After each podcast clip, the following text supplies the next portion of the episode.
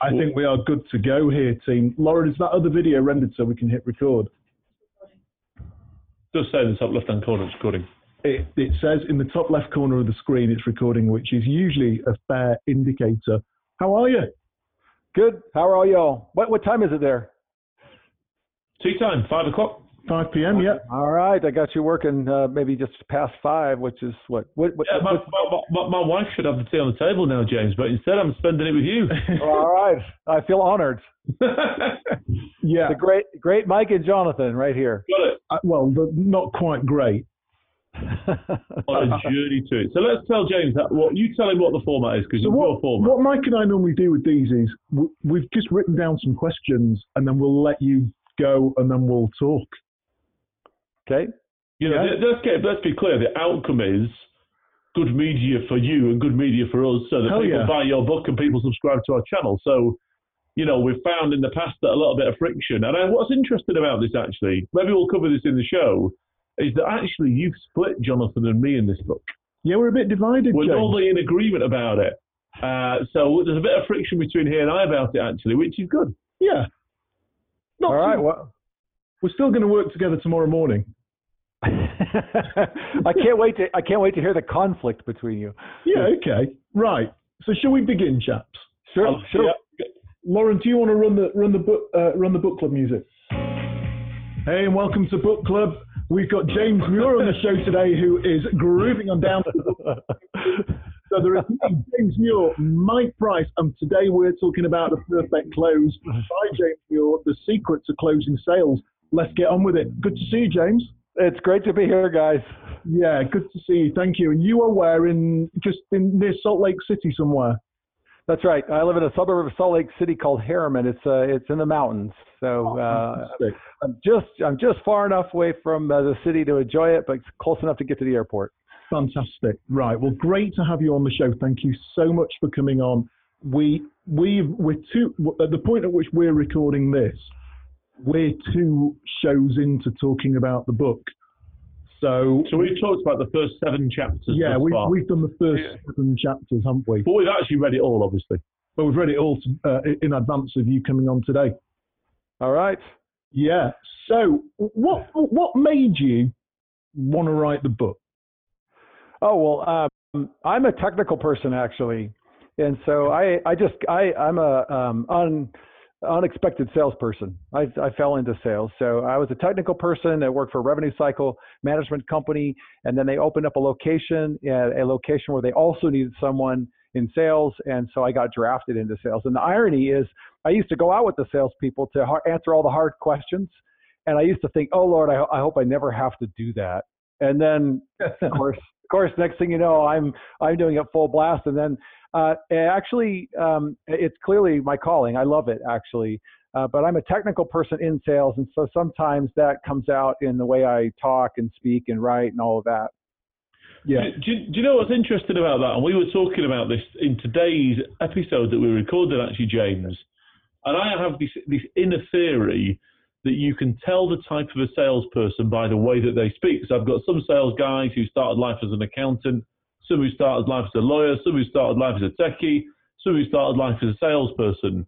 And your book, for me, is reminiscent of the same way that Sandler's book is written.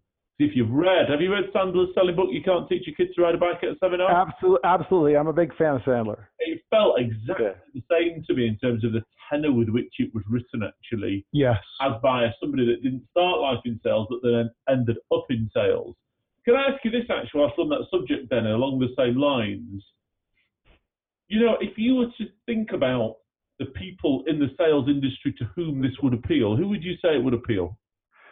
Um, I think it's really aimed at uh, um, what I noticed is that my own teams and technical people or uh, domain ex- experts or entrepreneurs that don't spend 100% of their time selling. I, I, found this pattern where they're they're not really comfortable with the closing part. In fact, they they felt they've often told me that that's the part they hate the most about mm. selling. And because I was a technical person, I got into a situation where I didn't know what to do next either. And I, I I'm a avid reader. I read about 100 books a year, and I couldn't find any books that had closes in them that I felt congruent with my personality or the way that I work. They all just felt manipulative to me. And so I think uh, the book is aimed at those folks that aren't comfortable with that process and are looking for a very simple, very uh, straightforward, no pressure, non confrontational way of advancing the sale. You know, it sounds conceited that you said that now because that was literally what I said to Jonathan We both said half an hour ago. it's sort of, you know, because you meet some sales guys, right, that started at Xerox and then went to Computer Associates, then went to PTC, that are absolutely pure salespeople through and through. But I think it, I we said the same thing. It appeals to that, yes. To those salespeople that you just mentioned. Mudbloods, they'd be called on Harry Potter, wouldn't they? No idea.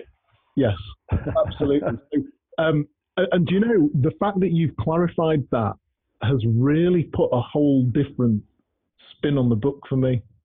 That's it. Yeah, because Because Jonathan is a sales snob, right? He only wants to deal with people that have been selling since they were 16 and that's all they ever yes, done. Left school and immediately walked into a sales job. Don't know Well- anything else. I, I, I've been in for 30 years, so I, but I fell into it. If you said, "Hey, what career do you want to be in?" I wouldn't have chosen sales initially. Because you Uh, don't look a day over 65. Well, thank you very much. I appreciate that. I'm I'm 50, in case you're wondering. I'm 50. Right. Yeah. so we've got some questions there? Do you want to lead with them, Jonathan? You start with your first, and, I'll, and then I'll get a few in. So the first thing then, and and this is going through the book. So this is talking about the critical advance. Now I've got to say, you know, you wrote the book, so you would know.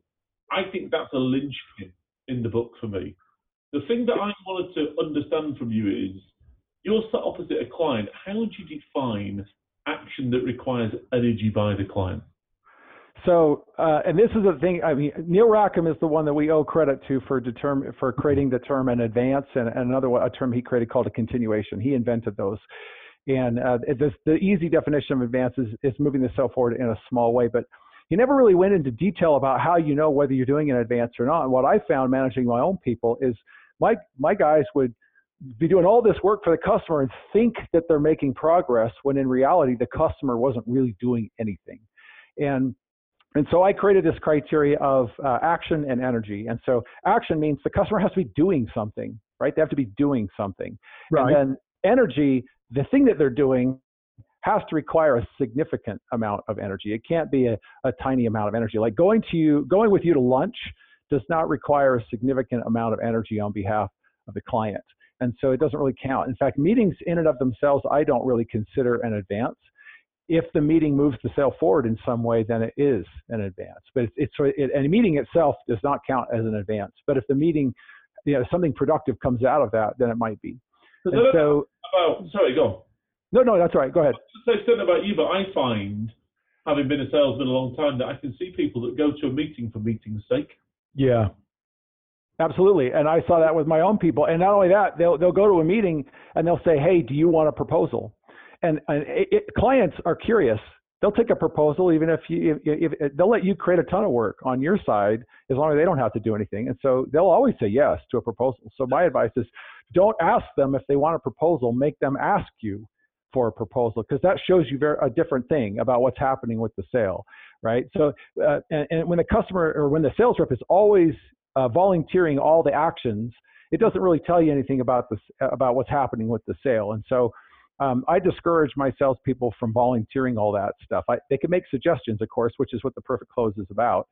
But um, I, you you don't want to seed their thinking into having you do all the work because it fools you into thinking you're making progress when you're not. Yeah. And for me, uh, one of the things I wrote was what uh, in my notes I put, what about tasking the client? So I know that you've talked about action and energy, but I, I was always taught to go a step further and make the client actually do some real work. So, you know, for example, in solution selling, they often talk about getting the client to do some real tasking. Yeah, It- the process. Hundred percent, hundred percent. In fact, um, I have for several accounts created little forms that we make the customer fill out before we're actually going to do go to the next step. And sometimes that's before we'll have an initial meeting with them, or sometimes it's before we'll have a second meeting where we do a demo. But I kind of call think about it as having a ball, and we throw them the ball. Yes. Now they have to do something. And if they'll throw the ball back to me, then I know they want to play. But if they don't throw the ball back, then I know this is not a good use of my time. And as salespeople, that's all we have. We convert our time into money. So it's really critical that we invest our time in the right places. And so do these little tests tell us whether we should be investing our time with a particular account or not. I really like the, the, the procurement project plan, where you give the procurement project plan to the client and you ask them to fill in the date. So we're going to evaluate by that day, and we're going to do that by that day, and you'll have looked at that by that day, and you know, right, if the client's sending that back, you know this is on. That's one of the first things I did. I was so process oriented when I first got into sales that I actually created this diagram that said, "You're going to do this, so I'm going to do this," and I would give this to the. And it was, to be honest with you, it was like overly process oriented. Yeah. Uh, because that's how I was, but it was really over the top. But um, it really did show the customer you know, kind of the sequence that we're going to go through. And in, in many cases, uh, in one embarrassing case, it actually the customer said, "Hey, I think I'm here." and they would jump down to the bottom of the process where we're discussing agreements. Right. And, and so it, it helped. It, it, helped a little bit, right? See where you're at in the cycle. Right. Cool. Okay. The only other other questions? I've got, lo- I've got loads of other questions. All right. I, could, I could easily monopolise your time here. Okay. i am I'm going to go back. you said, "Have I got any other questions?" Yeah. And then I jumped in. That was Right, rude, on wasn't it? All right. So I know you've talked about early in the book. You, you, you use a little bit of phraseology, and to be fair, just getting an underpinning understanding of where you feel the book is aimed at kind of negates my question, but it kind of doesn't. So you've talked a lot about the negative connotation people have with sales. Yeah, you want to hear about that? I mean, data wise, it's a fact. If you said, if you pull a random 100 people on the street and say, all right, give me a bunch of words about sales and just listen, you're going to get a four to one ratio of negative terms like sleazy, slimy, that kind of stuff compared to uh, coach or facilitator or any positive. You're going to get a four to one ratio of bad words to positive words. Okay. And so when we go into sales, that's what's out there in the world. And so some of the people they adopt that and and they take that and carry that with them. And so when they and let me give you a really good example of this because I just did a training for uh, an organization where all of their uh, they call them account managers, but Yeah. these account managers were basically just support people. And they previously they had not carried a quota. And so they had then suddenly been given a quota. And so I, they brought me in to train them. And in the first um, few minutes, they were saying things like, well, how can I help my customer now that I've turned to the dark side? They were saying crap like that. And I thought, I thought, holy smokes, this training is going to be horrible until I can get their head turned around and understanding that selling is actually serving people and that you're not just having your hand out trying to get something from the customer. And so we had to just change the whole first two hours of the training to get their head turned around that, that to understand that we're actually serving customers. And that and that's by understanding that we can take a lot of the hesitation or and, and the um, the negative connotation out of sales. It's just that people that came into sales maybe that way, yeah. they have they do have that negative connotation, and so that's an easy thing to fix, right? I mean, well, I say it this way: there's two things. There's either skill or will. Skill is do you know how to close? That's easy. We just teach them the perfect close. The the the will part is do, are they willing to? Do they have the desire or the motivation to do that? And when we see that there's a problem there, you basically just got to look at what the underlying causes of that. And sometimes they're worried that they're going to lose a sale, or sometimes they're worried that they're, going to look foolish, or something like that. Sometimes those are the things. But the uh, a, a very common one is this thing where they're they're really they shouldn't be in sales because they, they're ashamed to be in sales. And so once we understand, um, and I'm in healthcare, and uh, the in, in healthcare we sell a lot of products that actually save people's lives. Well, Johnny, why don't we just do it straight? Which is, we were talking to James. We had a transatlantic technical issue, when he was just telling us about. We'll stitch it together. You know, it's real life, isn't it? Yeah, absolutely. So here we are. We've reconvened using telephones rather than uh, internet connectivity. Do, do you know I used to sell bit of video. telephones? They were called POPs, plain ordinary telephone systems. That's literally That's what they're called. They were, uh, you know, I don't need that microphone now, so I can move that to one side. So, James, we were just talking about the negative connotation people have with sales. Yeah. So you know, Um, let me tell you a trick that I use in healthcare to solve this problem. So, so and, and not everybody has a negative connotation with sales, but some people are held back by the fact that they're they think that selling is self-serving, that they're, that they're being greedy, or that they're doing something wrong with it, and so that and of course they telegraph that in their meetings with their clients. And, and that sends the, the wrong message to the clients that they think there's something wrong happening in this meeting. And so you okay. got to you got to fix that. You got to fix that. And so the, the way I get people to shift their paradigm is in healthcare, we we sell a lot of stuff, and those things actually save lives. They help people. And a really great example of this is years ago there was this child named Kaiba Gionfriddo that was born with a tracheal defect, and um, this baby would stop breathing literally multiple times a day, every day. And and so Kaiba's parents were performing CPR on him literally every day. It would happen in a store, or in a movie, or in the car. And I, I'll bet these parents got zero sleep right? Because they're always worried that Kai was going to stop breathing. And so they they they took this baby around all these different doctors, and no, basically everybody said, well, we don't think he's going to live very long because there's nothing we can do with this birth defect. Eventually, they got to this doctor named Dr. Glenn Green. And Dr. Glenn Green out at C.S. Um, Mott's Children's Hospital in the University of Michigan, he had developed this um, 3D printed um, tracheal splint. Okay, it was a biodegradable right. 3D printed tracheal splint, but it wasn't FDA approved, so he couldn't okay. use it. And so he uh, went to some great lengths to keep the story short and did get FDA approval. They did the procedure on it, and this tracheal splint saved Kaiba's life, right? And um, and so when we hear stories like this, we think, wow, what a great guy. Um, we would count ourselves, you know, awesome to be part of humanity because of this, you know, wonderful act that this person did. But what they don't realize is that this in this very story there was a sale here. In fact, there was a lot of sales. The CT and MRI scans um, cost money. The the 3D printing costs money. The lasers, the um, the biodegradable materials, all of that stuff costs money. And the guy that actually made all those sales is named Scott Hollister. Scott Hollister. And but we never hear about Scott Hollister. And so, you know, I would ask, well, do you feel do you feel that Scott did something wrong?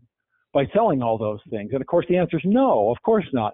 And what and what this this example shows us is what selling really is, and that is selling is an act of service, right? Not and not every solution right. aims to to save a life or something as noble as that, but every solution helps a person solve a problem or move from where they are to where they want to be. A lot of solutions actually just make um, take the load off of a person and make free them up to do things that are more valuable with their time, like be with their family.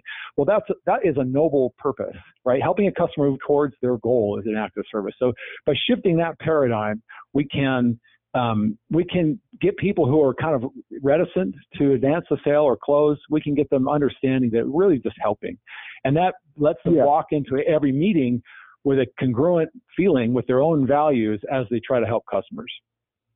But may I you challenge that then a little bit? Uh, Michael, I'm just going to challenge that a little bit, which is yeah, yeah, yeah.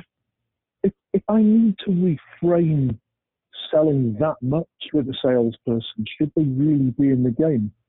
Probably not. Probably not. I agree with you on that. And uh, and so, but sometimes it happens. Like I said, I was just with this group of all account managers that all signed up for support jobs, but now became salespeople. So, you know, what okay. do we do? And and again, just by helping them understand that selling is not what you think it is. So, you know, we're not all slimy car salespeople okay. that are trying to push something on somebody. Um, nice. We're actually trying to help customers achieve a goal. That helps them get behind it and transmit all the right messages when they're when they're with a customer. Yes, it does. And, and, and to be fair, James, I do, I personally do a lot of recruitment in healthcare technology sales. So a lot of my time is in that space. Mm. And one of the things a lot of the candidates say to me is they say one of the great elements of the work they do is that they get to help. What, sometimes there's a really positive byproduct, which is they are actually improving patient outcomes of the product that they sell. And, yeah. and I get that. But at the same time, I often worry. What I got in when I was reading the chapter was, and I wrote down in my notes, and it, and it's my question was about mindset was if I'm going into a meeting trying to project, I don't want you to think I'm here for the money. I want you to think I'm here to serve you.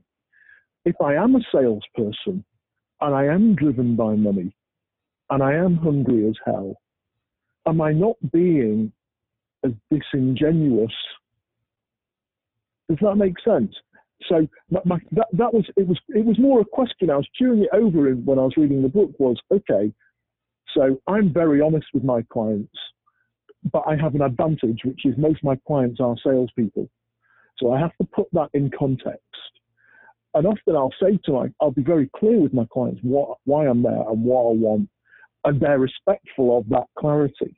And I know that in often in a more B2B sale, in a more in the real world where you're not surrounded by mad sales guys all day, you can't often be that clear. But I did wonder, it, it, for me, I just thought it, it was a bit confusing. Is it not more honest to be honest? well, so what you're saying is, you know, I'm, you know, I'm breath, if, I, if I have commission breath, should I just tell, hey, I have commission breath, I really want your money? I, like, I um, like that phrase, and, by the way. I'm going to I'm going to interrupt. I love the, the phrase what. commission breath. No, what, what, I think what I meant was sometimes it's is it not okay to walk into an appointment and say, okay, Mr. Client, here's where I'm at. Obviously, I'm driven by earning money, but the only way I do that is if I've served you in a really great way, if I've understood you and cared for you and looked after you. And if I understand you and, and, and look after you and care for you and do what we need to do to, to give you the right outcome, I am going to get commission out of that. And if I am honest, I am driven by that. But at the same time, I'm also driven about doing a great job. So let's get this meeting underway. For me, that's more congruent than projecting that I'm 100% about service.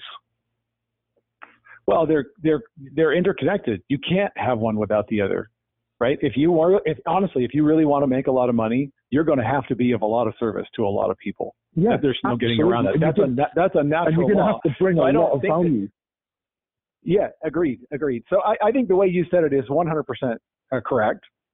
Um, but I would just say this is that intent matters. And if you get to the very end, I'll share a story with where I sat next to a guy on an airplane, a long flight um, with a sales guy who was one of these hard driving guys. He's actually very intimidating uh, looking. And, um, and this this this guy um he, I, we got to talking you know we found out we were both in sales. And so he starts telling me goes what you know he starts telling me his woes. Because this guy was killing it at this company that he was at. And then i go well tell me what your you know what are some of your challenges? He goes well my people can't deliver. My people can't deliver what i say. And as we started to talk a little bit more what was happening is it, it, that and the other thing he complained about was he goes sometimes the customers make me do ridiculous things to prove that they're going to get the value that I promise. And and and you know for site visits and reference calls and long legal calls and all this kind of addendums and things like that. And and I, and I and I said, is there any chance that they're picking up on the fact that you really don't care whether they get the results or not, and that you're just trying to get a deal done? And he goes, and, and he didn't take that well. Okay, and then later in the in the air, so we did our own thing for a while, and then then later in the flight, he goes, you know, James, I really don't think it's my responsibility for them to succeed. That's their job. My job is to make it possible for them to succeed, he'd say, but he said it's their job to actually do it. And uh, but he he also saw the wisdom. He goes, you know, but I can see that if I come in with a you know into a situation like that, I can see that it might be causing them to hesitate and to make me jump through more hoops to prove it because they can see that I'm in it for yeah. me and not for them. And so um, I would just say these are one, they're the same thing. They say every sales great, every great salesperson I have ever managed and ever worked with has had this sort of watershed moment in their life where they figure out if they just help the customers get what they want, they're going to get all the money that they need. And I think Zig Ziglar said it the best, right? He said, you can get everything you want in your life if you just help enough other people get what they want. Yeah, I like that. I love that Zig Ziglar quote that's a, it's one of my favourite. I'm a big Zig Ziglar fan. Mike, you were going to ask the question just then. I was going to say a couple of things. I was going to say one, I was going to interject between the two of you actually, and say that what you're talking about is is, is just two different shades of grey. I think if we had mm-hmm. every author of every sales book on the show, all of us would like in a room, 20 of us. In fact, I've got a plan. Let's all go to Vegas. Let's hire a hotel room. Let's have a big debate about about the about the, um, the spectrum of aggressiveness of salespeople and the manipulative nature of salespeople. And if we could ever remember getting up the next morning because we drunk that much booze, the outcome would be is that actually we're all looking at the same landscape, but we've just got a slightly different view of it based on our past and personal Yeah. experience. Different And actually, the precursor, the, absolutely, the precursor that James was saying, which you and I were saying earlier, Jonathan, is that it's about it's, it's about who this book suits. So, James, you obviously watched all our episodes, and you'll remember with great fondness when we were talking about the Wolf of Wall Street book. And Right. when I compare, you know, this to the Wolf of Wall Street, you know, if we got the Wolf on, you know, let's get it right. He's gonna he's gonna make us all all, all pretty frightened. I'd have thought. And actually, there's a spectrum that sits on it. That isn't what I was going to say. Actually, the, what I, you know, and, and I have when I've read this book, James. You, you know, if you watch any of our shows, or what have you, you'll find that I'm a stubborn man that isn't open to change, and I don't um, and I don't apologise for that.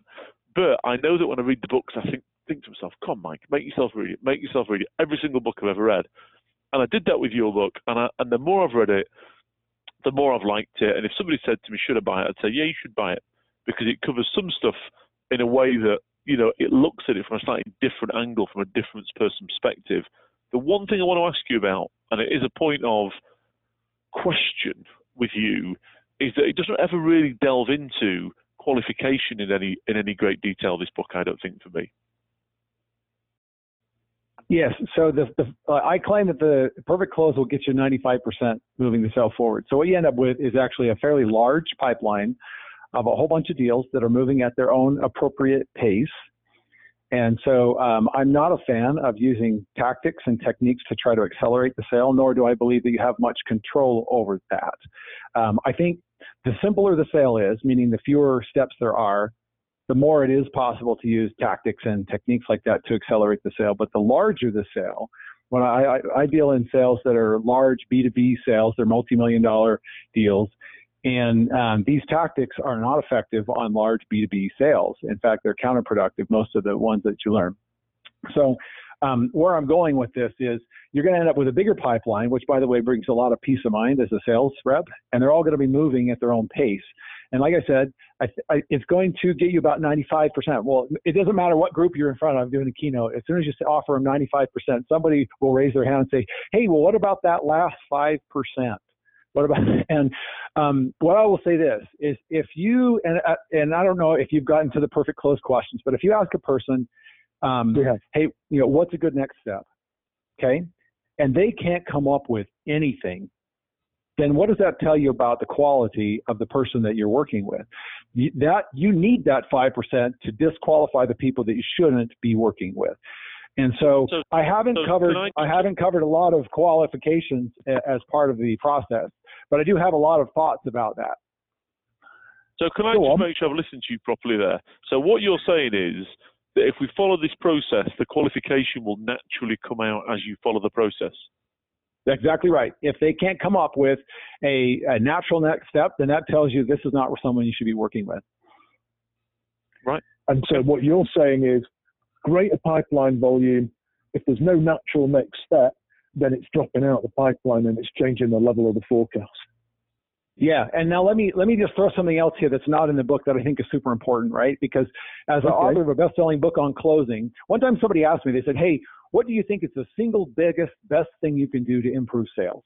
They asked me that question, and like I said, as a author of a best-selling book on closing, you probably think my answer would be closing, but it isn't. It isn't. The answer to that question is only sell to qualified prospects. That's the answer to the question. It's the single biggest, How, how highest come you leverage don't mention that? because that's not what this book's about. I'm going to do another book on tactical prospecting that will include that, but this book is just about how to advance the sale. It's not. It's this is not the A to Z of sales, right? It is just It's one little piece of the sales process. It's what we said in the show earlier, which is you can only write about so much in one book. Yeah, and I'm lucky that it's self-published because a, a real publisher would not have let me have 300 pages worth of content. Yeah, I know. They would have limited me that to right 200 now. pages. Yeah.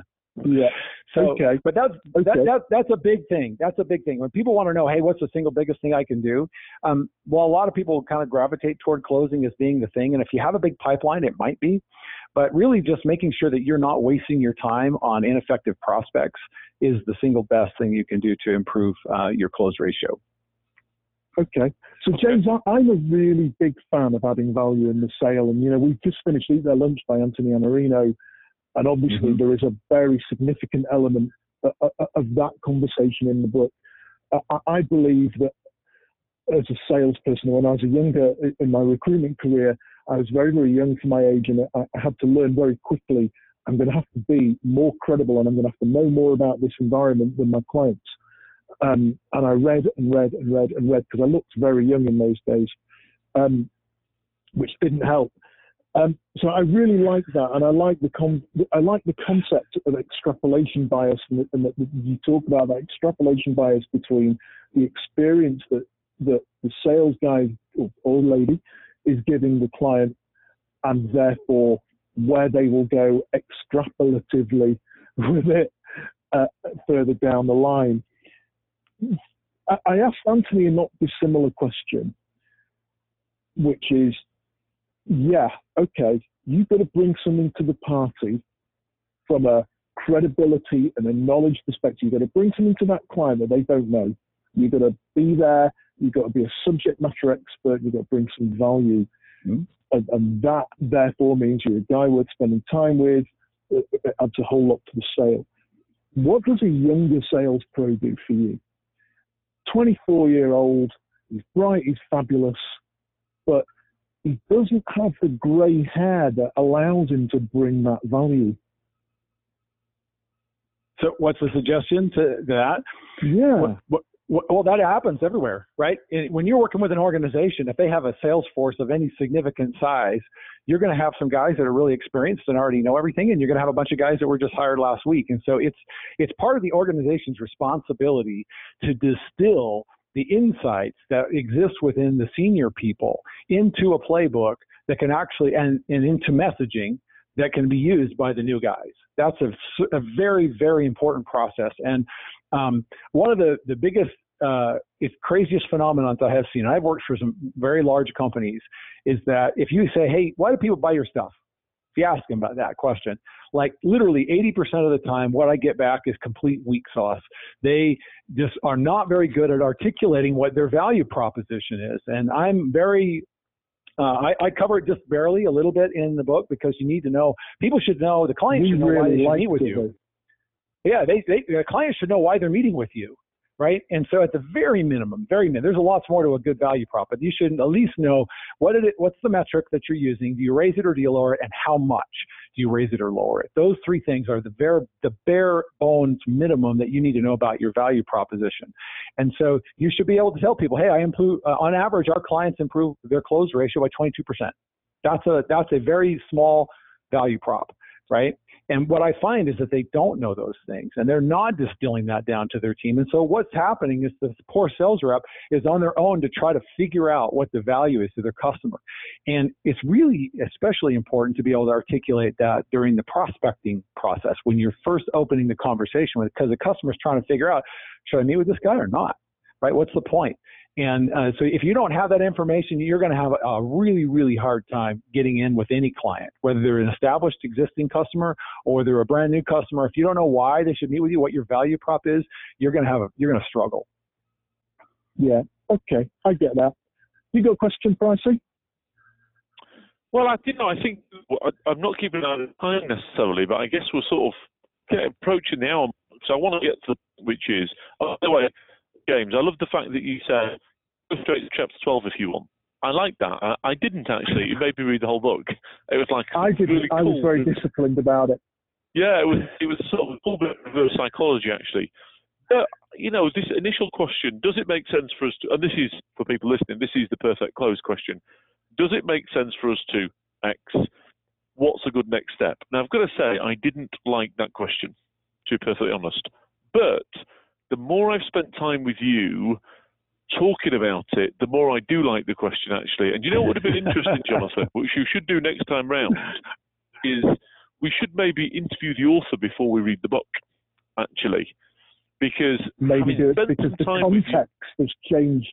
The the context, has changed my changed perception. it.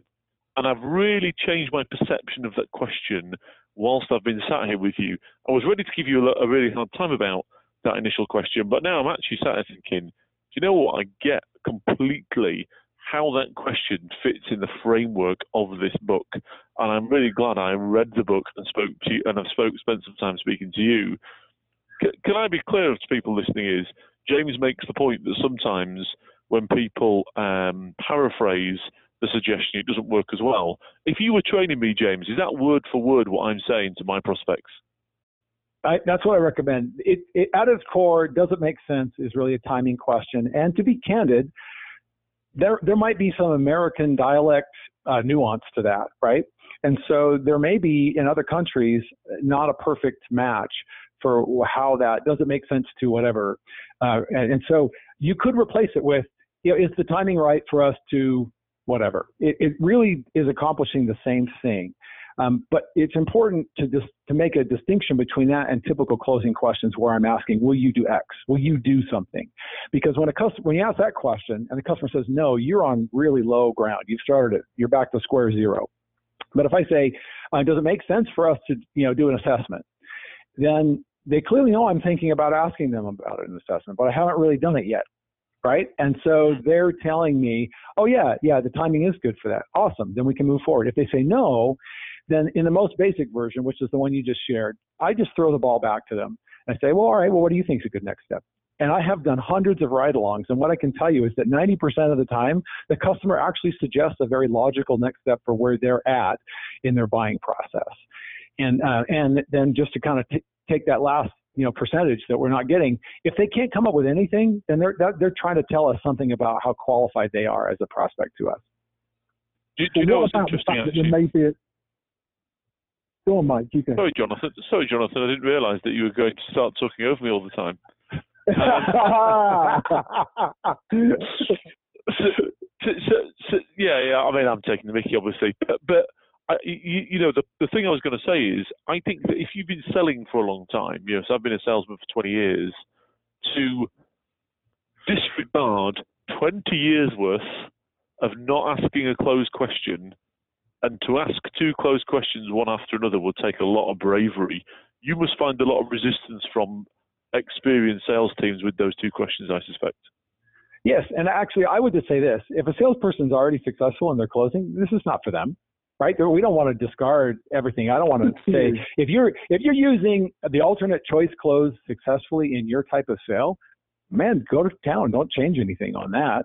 But um, what I have found is that even with brand new guys, let's just take the, we just talked a minute ago about how do brand new people get the insight that they need in order to add value to a meeting, right?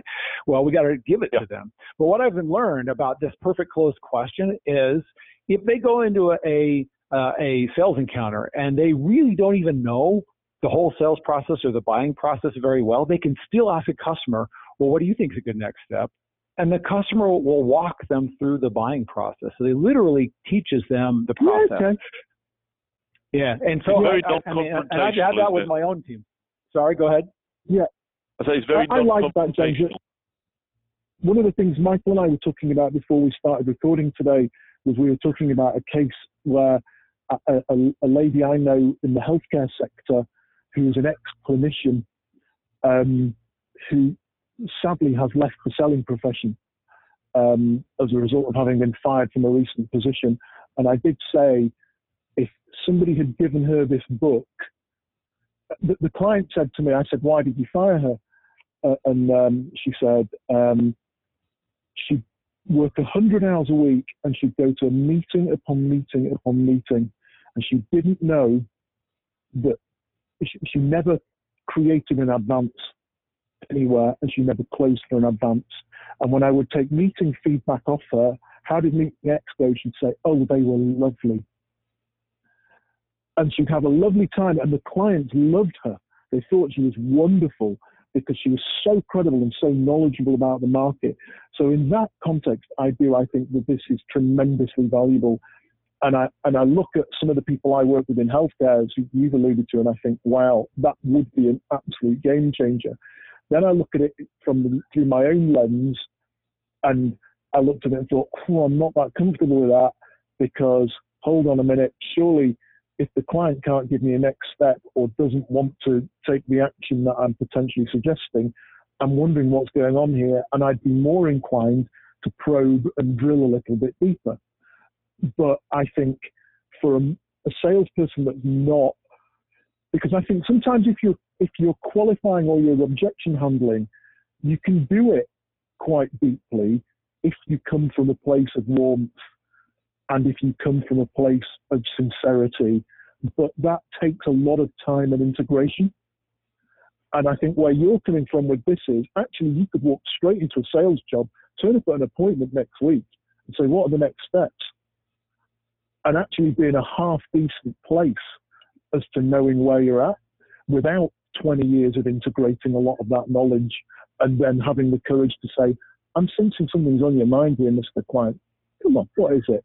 Because that takes time to develop what I call the cheeky smile that's relaxed enough that the client will go, okay, look, here's what's bothering you, mate. Yeah, hundred percent. In fact, uh, just uh, your example that you gave on healthcare, I I get I see a lot of that in device sales and lots of different types of healthcare related sales where you've got people that are very strong in a domain. Maybe they started out being a nurse or being a doctor or something like that, and now they're in sales.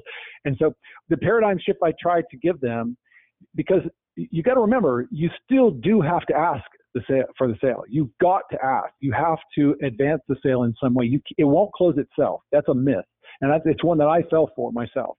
And, and you're going to have to make some attempt to advance the sale. So the key is, well, how do I do that? How do I do that without feeling like I'm like I'm uh, changing my personality or something like that. And so the, again, the way I like to help them understand that or, or, or change their paradigm a little bit is to think, look, the customer wouldn't even be sitting in front of you if they weren't trying to make a positive change in some way.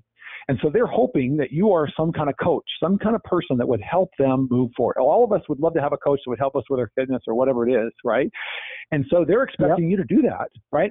So when you don't advance the sale in some way, you are you are actually failing as your job as a coach and facilitator to help them to help affect a, a positive change for them. And so um, th- th- what that means is that selling is really more it's more than just advancing the sale. It's really more about leadership and what I think is that salespeople as a whole can do a better job of being leaders, you know, teachers, facilitators. They can do a whole lot better job of those things than they're doing today. Good for you. I like that. I, I like that paradigm of thinking about the profession. Next date scheduling. I love the fact that you've mentioned that. It's a big bugbear for me. I was always taught you walk out of the next meet, you walk out of your meeting with another meeting in the diary. And I, will give you a great example of that is many years ago, I worked with my wife, who is a salesperson, and we went to an appointment in London, and uh, we did this demo, and there were eight very senior executives in the room, and uh, we did a great demo. We absolutely nailed this product pitch. And at the end of it, we, we went through the meeting. We said, great, where are we going to go? And they said, well, we need to bring this forward now. There's a couple of other people who need to see the technology. We qualified. Why do they need to see it? Who are they? Where in the buying process? and we uh, and who who else needs to be present? We worked out who needed to be present, and uh, my wife went, "Great, okay, so when are we going to do that?" And all these really senior lawyers, I mean, they're heavyweight guys. Some of these guys mm. are earning a million pounds a year. Will go, "Oh well, I'll let my PA deal with that." And my wife gets a laptop up. She opens a laptop and she goes, "I understand we've got the meeting room for another four hours." And the guy goes, "Yes." And she went, "I'll wait whilst we get it sorted." And then literally, she sort of half dismisses all these guys and just starts reading emails on her laptop. And I go, You can't do that. And she said, We'll wait. And about half an hour later, PAs started coming in the room with diaries. And before we knew it, we'd walked out of the meeting with the whole thing organized for the next stage of the sale before we'd left. Now, think I, how much time they cut out of the sales cycle by doing that. Yeah. I mean, and she, for weeks probably. Yeah, and she did it with a smile on her face. Oh, wait, it's okay. Train's not for four hours. And everybody, and, and, and I was like, that's rude. But it wasn't. It was very friendly with the way she did it. Big smile on her face, dead calm. They all sort of laughed.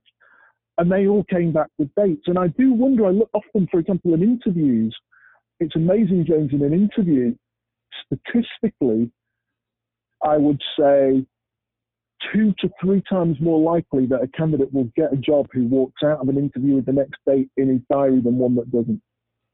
Mm. Yeah, Would you agree? You, yeah, hundred. Sorry, was that Mike? Yeah. yeah, yeah, it's fine. We, we were we were going to say exactly the same thing actually. Yeah, I, I, of course, you both know that I'm a big fan of agendas. And so by having in the agenda, right there listed in the agenda, that you're going to ask for next steps and that you're going to schedule the next meeting, it makes it really easy because you're just you're just going through the topic, you're going through the agenda. Oh, hey, the part where we're going to talk about next steps has come up. Now we're going to use our perfect close questions, and then all right, when we, when's our next meeting? And then we just do it. We do it mm-hmm. right then. So Yeah. I, I, I, agenda really can help like you that. even if you can't remember. because you, you can actually put your close in the agenda. Yeah. Yeah. And I did I did really like that because you, it's made me think I've got a call tomorrow with a client. It's a qualifying call before an appointment, and it did make me think. Even for a qualifying call, is it is it fair to send an agenda? We've got 15 minutes scheduled on the telephone. These are the things I want to talk about. And actually, you, it- because I'm selling to salespeople, I can be a lot more open than perhaps in the healthcare sector, where I can actually say, "Listen, I want to ask you: Have you got budget? Have you have you got a need? Have you got a timescale? Why have you got a need?"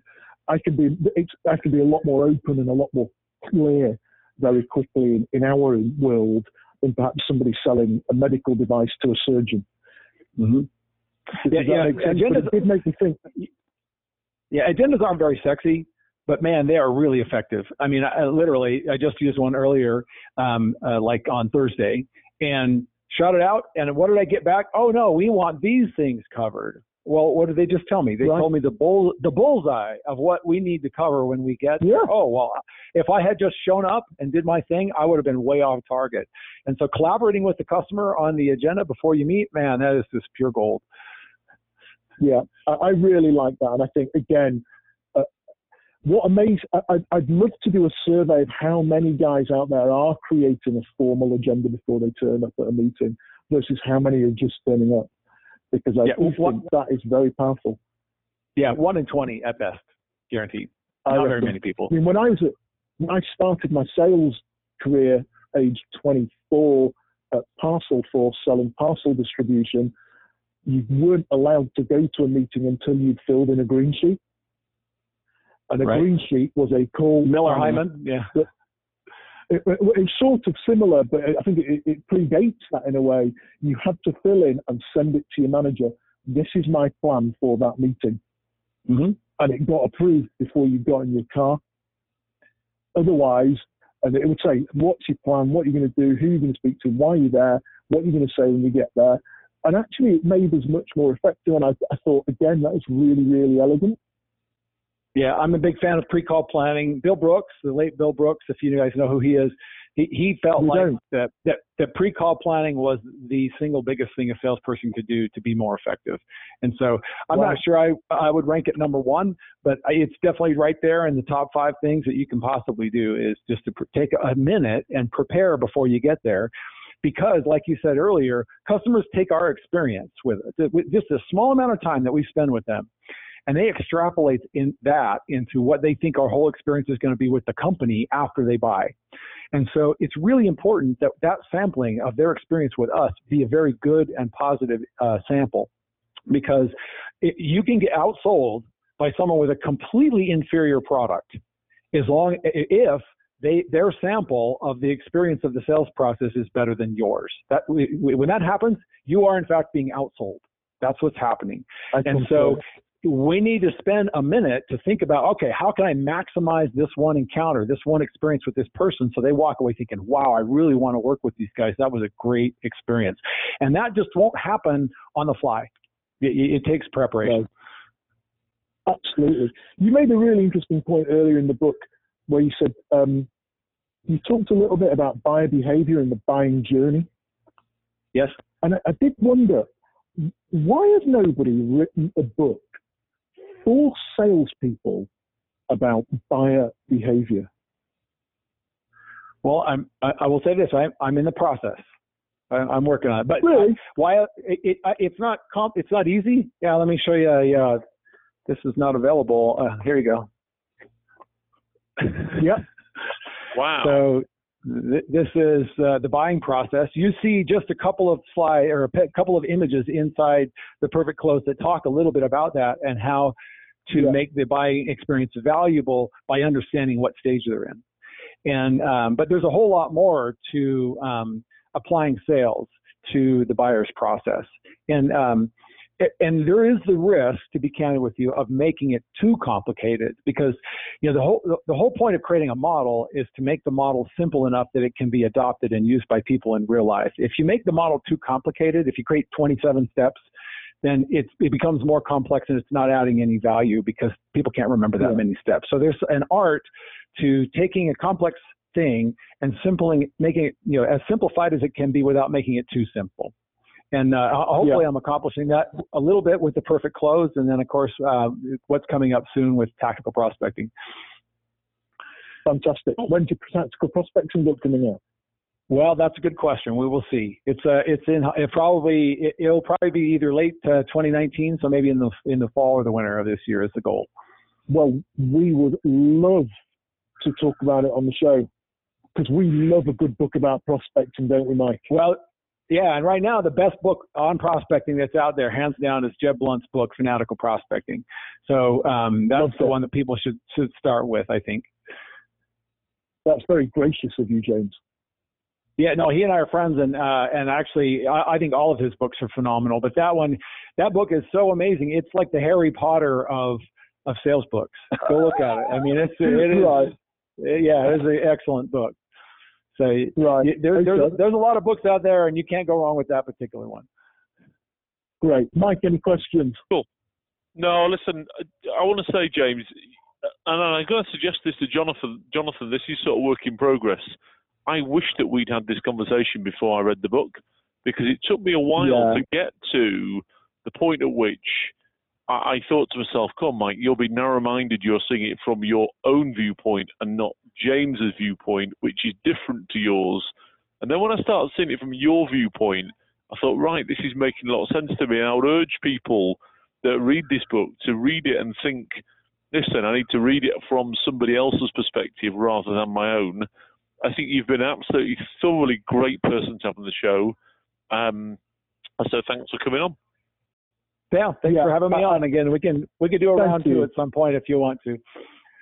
Definitely. Do you ever get over to England? I haven't yet.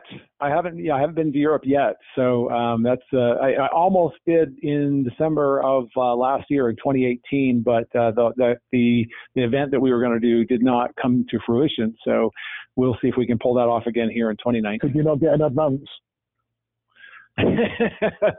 that's right.